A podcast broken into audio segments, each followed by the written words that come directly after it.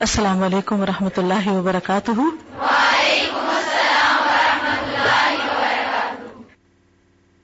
نحمد ونسلی علی رسول کریم اما بعد، فاعوذ باللہ من الشیطان الرجیم، بسم اللہ الرحمن الرحیم۔ رب شرح لی صدری ویسر لی امری وحلل اقدتم من لسانی یفقہ قولی۔ کیا حال ہے سب کا؟ الحمد للہ تو پھر کیسا رہا آپ کا ٹائم ٹیبل اور کوئی چارٹ اور مشکل؟ یہ کسی نے خط مجھے دیا تھا، میں پڑھ کے سناتی ہوں کہ ان کا کیسا رہا۔ معلوم نہیں آپ کی کیا ایکسپیرینس تھے۔ یہ لکھتی ہیں کہ استاذہ، آپ نے جو ڈے پلانر کے بارے میں بتایا، وہ میں نے بنایا۔ الحمد للہ اس سے مجھے اتنا فائدہ ہوا کہ نہ صرف مجھے معلوم ہوا کہ میرے پاس کتنا وقت ہے، بلکہ وقت کا درست استعمال ہوا۔ ڈے پلانر بنانے سے میرے کام میں خوبصورتی آئی اور میں نے وقت پر اپنے سارے کام ختم کر لیے۔ اس طرح انسان اپنے آپ کو بھی فائدہ مند پاتا ہے یعنی ایک اچیومنٹ کا احساس ہوتا ہے۔ اس طرح میں جو بھی کام کر رہی تھی، اس میں یکسوئی تھی، کیونکہ مجھے پتا تھا کہ مجھے اس وقت میں یہی کام کرنا ہے۔ ورنہ کیا ہوتا ہے کہ جو کام کر رہے ہوتے تو ہم یا تو پچھلے کے اوپر غم کھا رہے ہوتے ہیں، یا پھر اگلے کی پریشانی میں موجودہ کام خراب کرتے ہیں۔ چونکہ ہر گھنٹہ کا پلان بنایا تھا، اس لیے میں ایکٹیو رہی کہ ایک کے بعد دوسرا کام کرنا ہے۔ کام کرنے کی ورائٹی ملی کیونکہ مجھے پتا چلا کہ کتنا وقت ہے اور کام کون سے ہیں۔ میں نے ڈائری پر ڈے پلانر بنایا چونکہ نیا نیا بنایا تھا۔ جب کوئی گھنٹہ شروع ہوتا، میں فوراً ڈائری کھولتی اور دیکھتی اب مجھے کیا کرنا ہے۔ اس سے مجھے فوراً ہر کام کلیئر ہو جاتا۔ آج ہی میری ہمسائی مجھے ملنے آ گئی ہیں چونکہ اکیلی تھی۔ مجھے ہی ان کے پاس بھی بیٹھنا تھا، جبکہ میرا وہ وقت حسن اخلاق کیسٹ سننے کا تھا۔ میں نے ان کو تھوڑا سا بتا دیا، اور جیسے ہی وہ گئی میں نے آدھا گھنٹہ استعمال کیا۔ یہ یہ بھی کر سکتی تھی کہ ان کے ساتھ تھوڑی سی بات چیت کے بعد وہ لگا لیتی اور خود بھی سن لیتی اور ان کو بھی سنا دیتی۔ ایک کالم تھنگس ٹو ڈو کا بنایا ہوا تھا، اس طرح سوچنے کا موقع ملا کہ ایک گھنٹے میں جو بھی منٹ بچے، ان میں کچھ اور کام کر سکتے ہیں۔ یعنی تھوڑا بہت بیچ میں ٹائم ہوتا ہے جس میں ہم اس کے علاوہ بھی کر سکتے جو ہم نے سوچا ہوتا ہے۔ الحمد للہ مجھے اس سے فائدہ ہوا۔ ان شاء اللہ میں اپنی کلاس کو بھی بتاؤں گی اور گھر والوں کو بھی۔ اب باقی لوگوں کا مجھے نہیں پتا انہوں نے کیا کیا۔ صرف سن کے اڑا دیا یا کچھ کیا بھی۔ چلیے، ہمارا فرض ہے بتانا اور آپ کا معاملہ ہے کرنا یا نہ کرنا۔ اوکے۔ دیکھیں نا، اگر ہر گھنٹے میں آپ پانچ منٹ بھی ضائع کر رہے ہیں، پانچ منٹ بھی آپ ہر گھنٹے میں ضائع کر رہے ہیں اور دن میں اگر آپ مثلاً اٹھارہ گھنٹے جاگتے ہیں یا سولہ گھنٹے جاگتے ہیں، تو اس کو پانچ سے ملٹی پلائی کریں۔ Ninety minutes. وچ مینس کہ آپ کے دن کے نائنٹی منٹس جو ہیں وہ نان پروڈکٹیو ہیں۔ پروڈکٹیو نہیں ہے اور یہ کہتے ہیں کہ انہوں نے جب پلانر بنایا تو نماز کو اول وقت میں ڈالا اور جب اول وقت میں نمازیں ادا ہوئی تو باقی وقت میں بہت برکت ہو گئی۔ جی۔ جی۔ یہ کہتے ہیں کہ انہوں نے اپنی جب لمٹ رکھی کہ یہ کام یہاں سے شروع کر کے یہاں رکھنا ہے، تو اس سے کیا ہوا کہ پھر اگلے کام کے لیے بھی وقت بچ گیا۔ ورنہ جب ہم اپنے لیے کوئی لمٹ نہیں رکھتے، تو پھر وہ چوڑ ہوتے جاتے ہیں، پھیلتے جاتے ہیں۔ جی۔ ہوں یہ کہتی ہے کہ پہلے ہی صرف کورس کی کتابیں پڑھتی، اسی کا کام پورا کرتی، لیکن اس طرح پلان کرنے سے ان کے پاس آدھا گھنٹہ بچ گیا، جس میں انہوں نے اور چیزوں کو بھی پڑھ لیا۔ ٹھیک ہے۔ جی۔ بالکل۔ جب آپ نے ٹارگیٹ رکھا ہوتا ہے تو آپ چاہے تھک بھی جاتے ہیں تو آپ سوچتے ہیں کہ نہیں، یہ تو کرنا ہی تھا، آج تو اپنی میکسیمم آپ ایفرٹ لگاتے ہیں اس کو پورا کرنے کی۔ جی۔ اس میں اگر بیبی رونا شروع ہو گیا ہے تو آئندہ کے لیے آپ پھر یہ دیکھیں کہ بیبی کے سونے، جاگنے کے مثلاً کیا اوقات ہے اگرچہ بیبیز ہمارے ٹائم ٹیبل کے پابند نہیں ہوتے، لیکن پھر بھی ہم ایک اندازہ کر لیتے ہیں۔ اس میں آپ کیا کر سکتے ہیں کہ تھوڑی سی شفٹنگ کر لیتے ہیں، آگے سے پیچھے پیچھے سے آگے۔ کہ وہ کام جو بیبی کے سونے پر آپ نے کرنے تھے، اگر وہ بیبی اس وقت میں جا گیا تو ان کاموں کو آپ سوئچ کر لیں یعنی آگے پیچھے کر لیں۔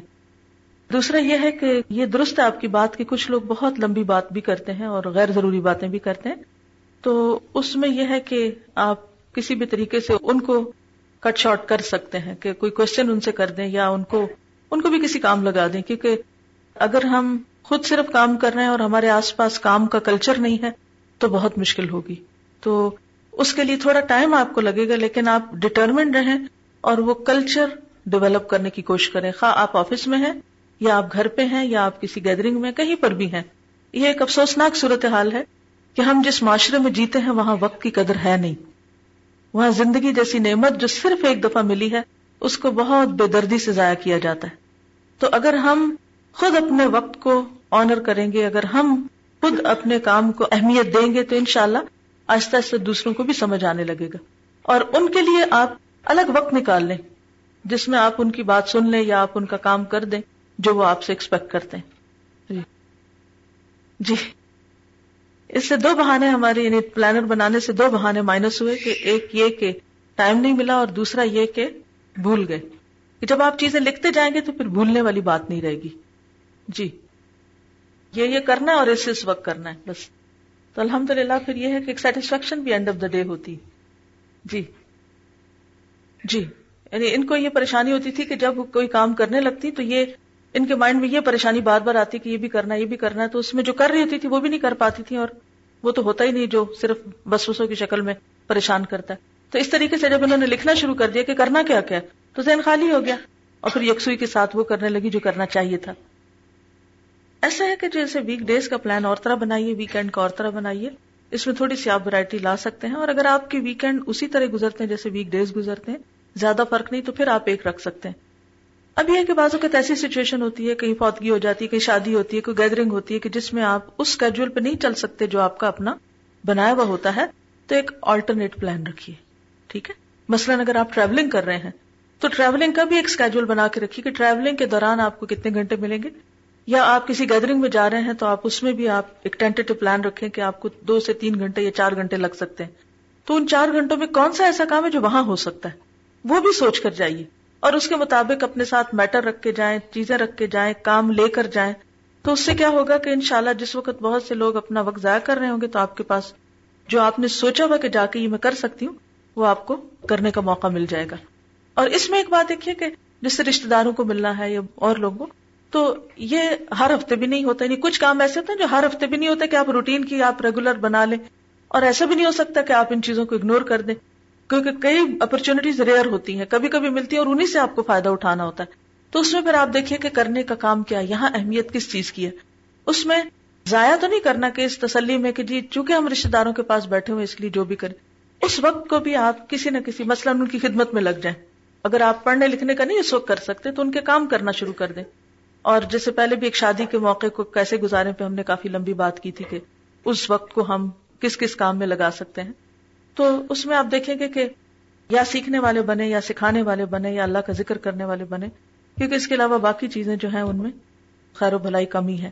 تو آپ جیسے اگر کوئی اس موقع پر آپ کسی کو بیمار پاتے ہیں یا کسی کو پریشان پاتے ہیں یا کسی کو کسی اور مشکل میں پاتے ہیں، تو آگے بڑھ کر ان سے پوچھیے اور ان کی مدد کیجیے اور اس وقت بھی سوچیے پھر اس میں آپ دیکھیے کہ ہمیشہ یہ سوچتے رہیں کہ جب میرے سارے پلان فیل ہو جائے تو ایٹ لیسٹ میں کیا کر سکتی ہوں؟ یعنی بہت سی سچویشن ایسی بھی ہوتی ہیں الحمد للہ بہت سے اوقات آپ کے موافق ہوتے ہیں۔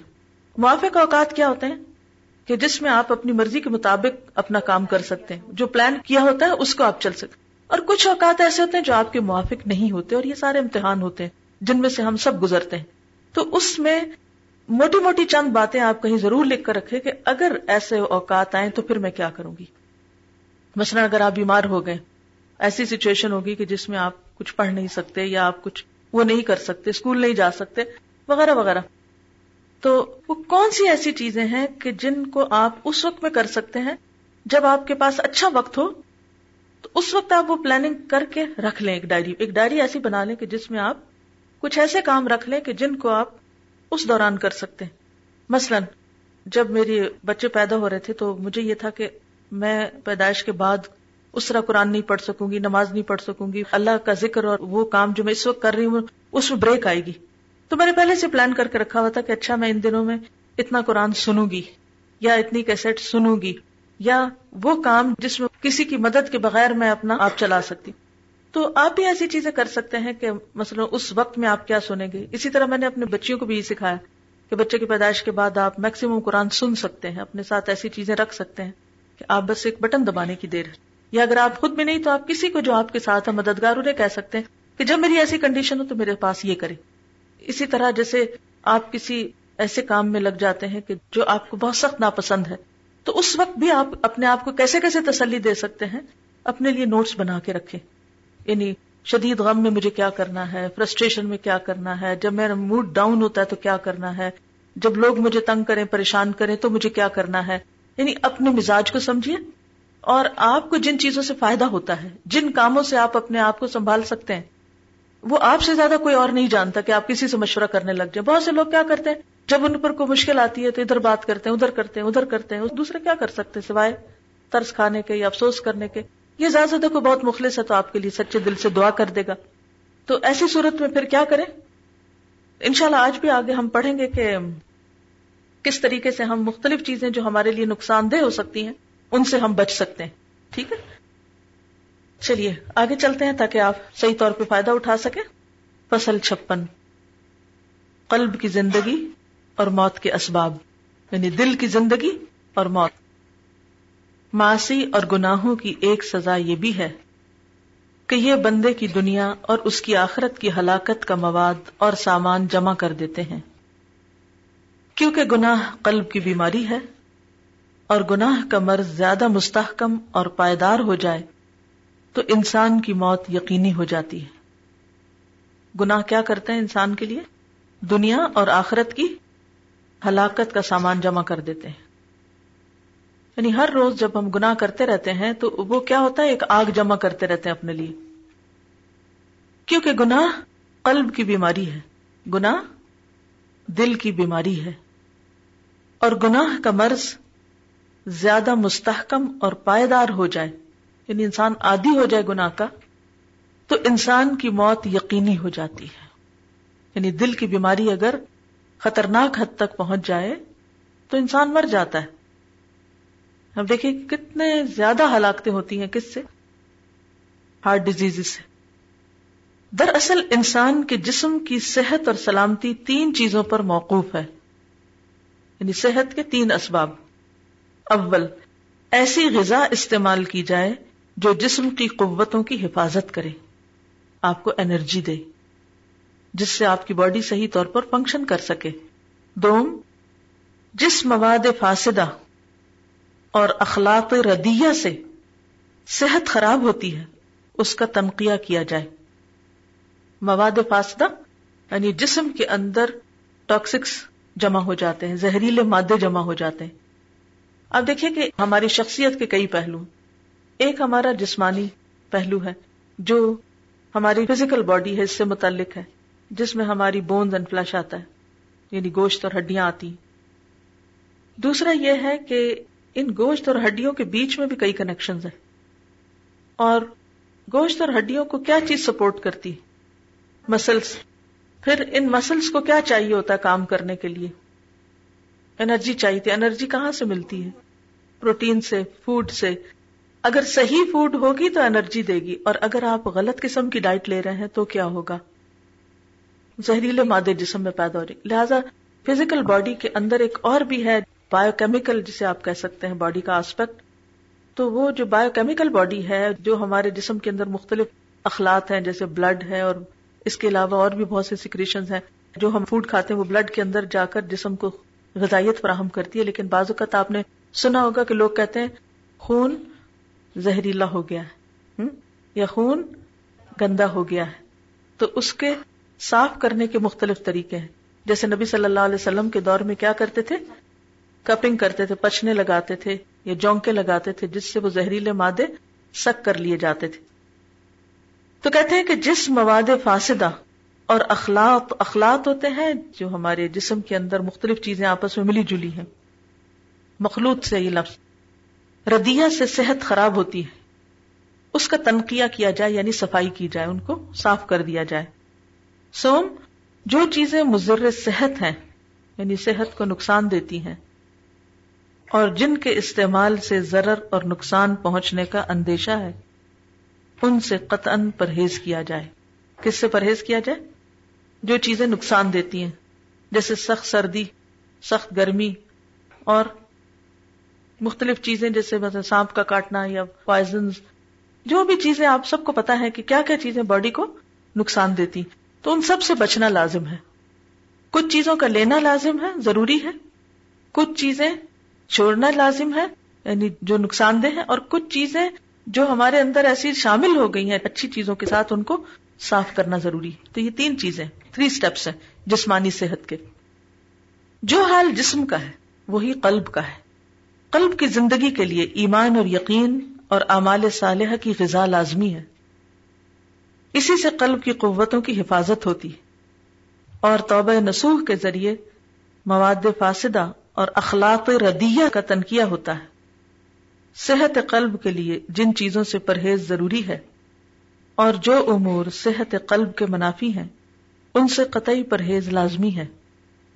کس سے لازمی ہے پرہیز؟ جو امور صحت قلب کے منافی ہیں، جن چیزوں سے دل بیمار ہوتا ہے۔ تقوا ان ہر سے امور پر مشتمل ہے۔ تقوا دل کی زندگی ہے۔ ان میں جو کچھ بھی کمی ہوگی، اسی مقدار سے تقوا کی کمی ہوگی۔ گناہ ان ہر سے امور کے خلاف اور منافی اور متضاد ہے۔ یعنی گناہ دل کو بیمار کرتے ہیں۔ گناہ دل کو قوت نہیں دیتے۔ گناہوں کو چھوڑنا ضروری ہے۔ گناہوں سے ضرر اور نقصان پہنچنے کا اندیشہ ہے۔ اور قلب کو توبہ نسوح کے ذریعے تنقیہ اور استفراغ سے قطن روک دیتے ہیں۔ تنقیہ نہیں صفائی۔ استفراغ بھی اسی معنوں میں جسم کا فارغ کرنا کس سے؟ زہریلے مادوں سے۔ کسی ایسے مریض کو دیکھیے جس کے اندر مواد فاسدہ اور اخلاق ردیہ پوری طرح مجتمع ہو گئے ہوں اور وہ ان کا تنقیہ نہ کرے، تو اس کی صحت اور زندگی کیوں کر باقی رہے گی؟ کسی شاعر نے کیا اچھا کہا ہے، جسم قبل حمیت احسن تہو مخافت من علم تار ان وکان اولا بک ان تحتمی من المعاصی خشیت الباری تو اپنے جسم کو پرہیز کے ذریعے محفوظ رکھ۔ تو اپنے جسم کو پرہیز کے ذریعے محفوظ رکھ۔ کس سے پرہیز؟ ایسی غذائیں کھانے سے جو آپ کو سوٹ نہیں کرتی، جن سے آپ الرجک ہیں۔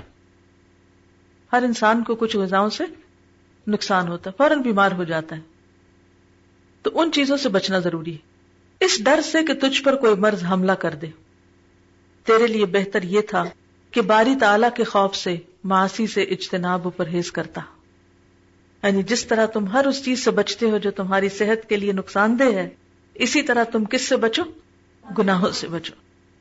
جس آدمی نے عوامر الہیہ کی تعمیل اور اتباع اور نواحی و محرمات کے اجتناب کے ذریعے اپنی قوت کی حفاظت کی اور توبہ نسوح کے ذریعے اخلاق ردیہ اور مواد فاسدہ کا تنقیہ کر لیا، تو وہ ہر طرح محفوظ ہو گیا۔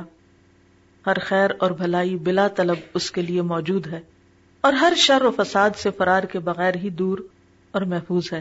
واللہ المستعان۔ عمومی طور پر لوگ صحت کو اتنی امپورٹینس نہیں دیتے جتنی کہ مال کو، مثلا۔ ہوتا نا ایسے؟ بہت سے لوگ پیسہ کمانے کے چکر میں کس کو بھول جاتے صحت کو۔ مثلا صبح اٹھیں گے بغیر ناشتے کے، چل پڑیں گے کام پہ۔ پھر کیا پی لیں گے جا کر؟ کیا کھا لیں گے؟ چائے، کوئی جنک فوڈ، جو بھی ملے گا۔ پھر اس کے بعد رات کو دیر سے گھر آئیں گے۔ لیٹ کھانا کھائیں گے اور کھاتے ہی پھر سو جائیں گے۔ اور وہ بھی مرغن۔ اس سے کیا ہوگا؟ بہت سی بیماریاں اسی لائف اسٹائل سے شروع ہوئی ہیں نا۔ وجہ کیا تھی پیچھے؟ مال کی محبت۔ جی تو دنیا کی محبت جو ہوتی ہے، جسمانی صحت بھی انسان کی اس سے متاثر ہوتی۔ ہے اچھا پھر لوگ کیا کرتے ہیں؟ ریورس کرتے ہیں۔ جو مال انہوں نے کمایا ہوتا ہے، وہ سارے کس پہ لگا دیتے ہیں؟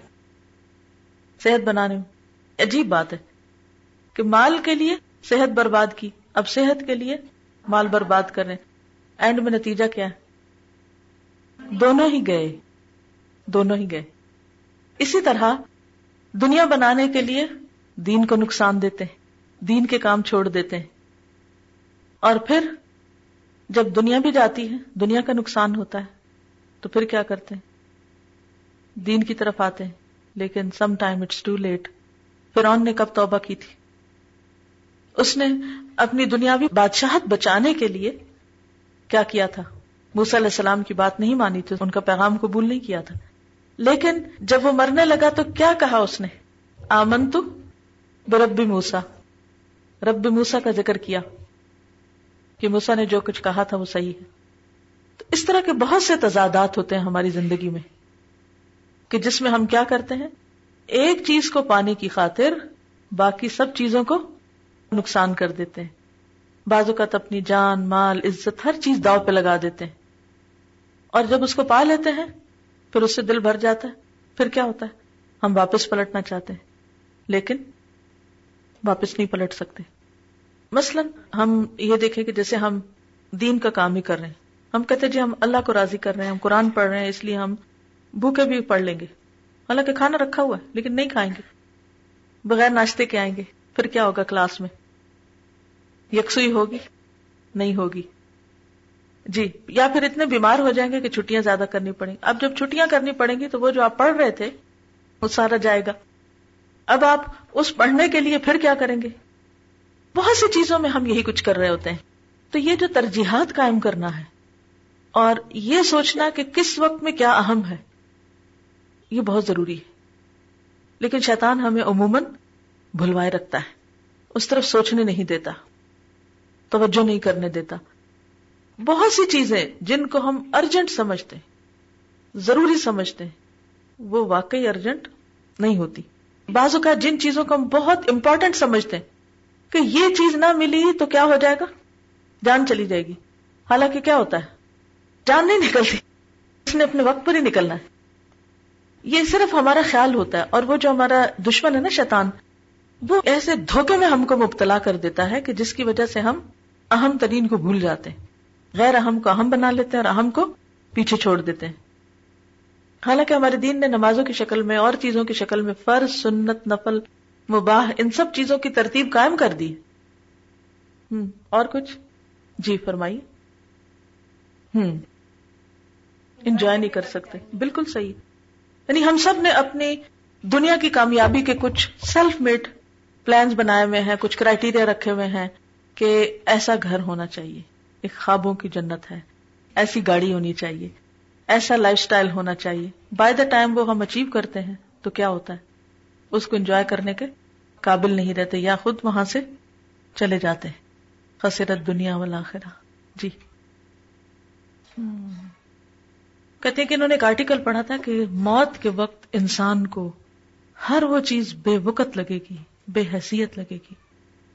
جس کی خاطر اس نے اللہ کو فراموش کر رکھا تھا۔ اللہ کی اطاعت نہیں کی تھی۔ اللہ کی بات کو پسے پش ڈالا ہوا تھا۔ تو میرے خیال ہے کہ یہ بڑا اچھا کرائٹیریا ہو سکتا ہے اپنی ترجیحات طے کرنے کا۔ کہ موت کے وقت کون سی چیز میرے نزدیک سب سے زیادہ اہم ہوگی؟ کہ جس کو حاصل کرنے کے لیے، جس کو پانے کے لیے میں ہر دوسری چیز چھوڑنے کو راضی ہو جاؤں۔ اور حقیقت یہ ہے کہ وہی اہم ترین ہے۔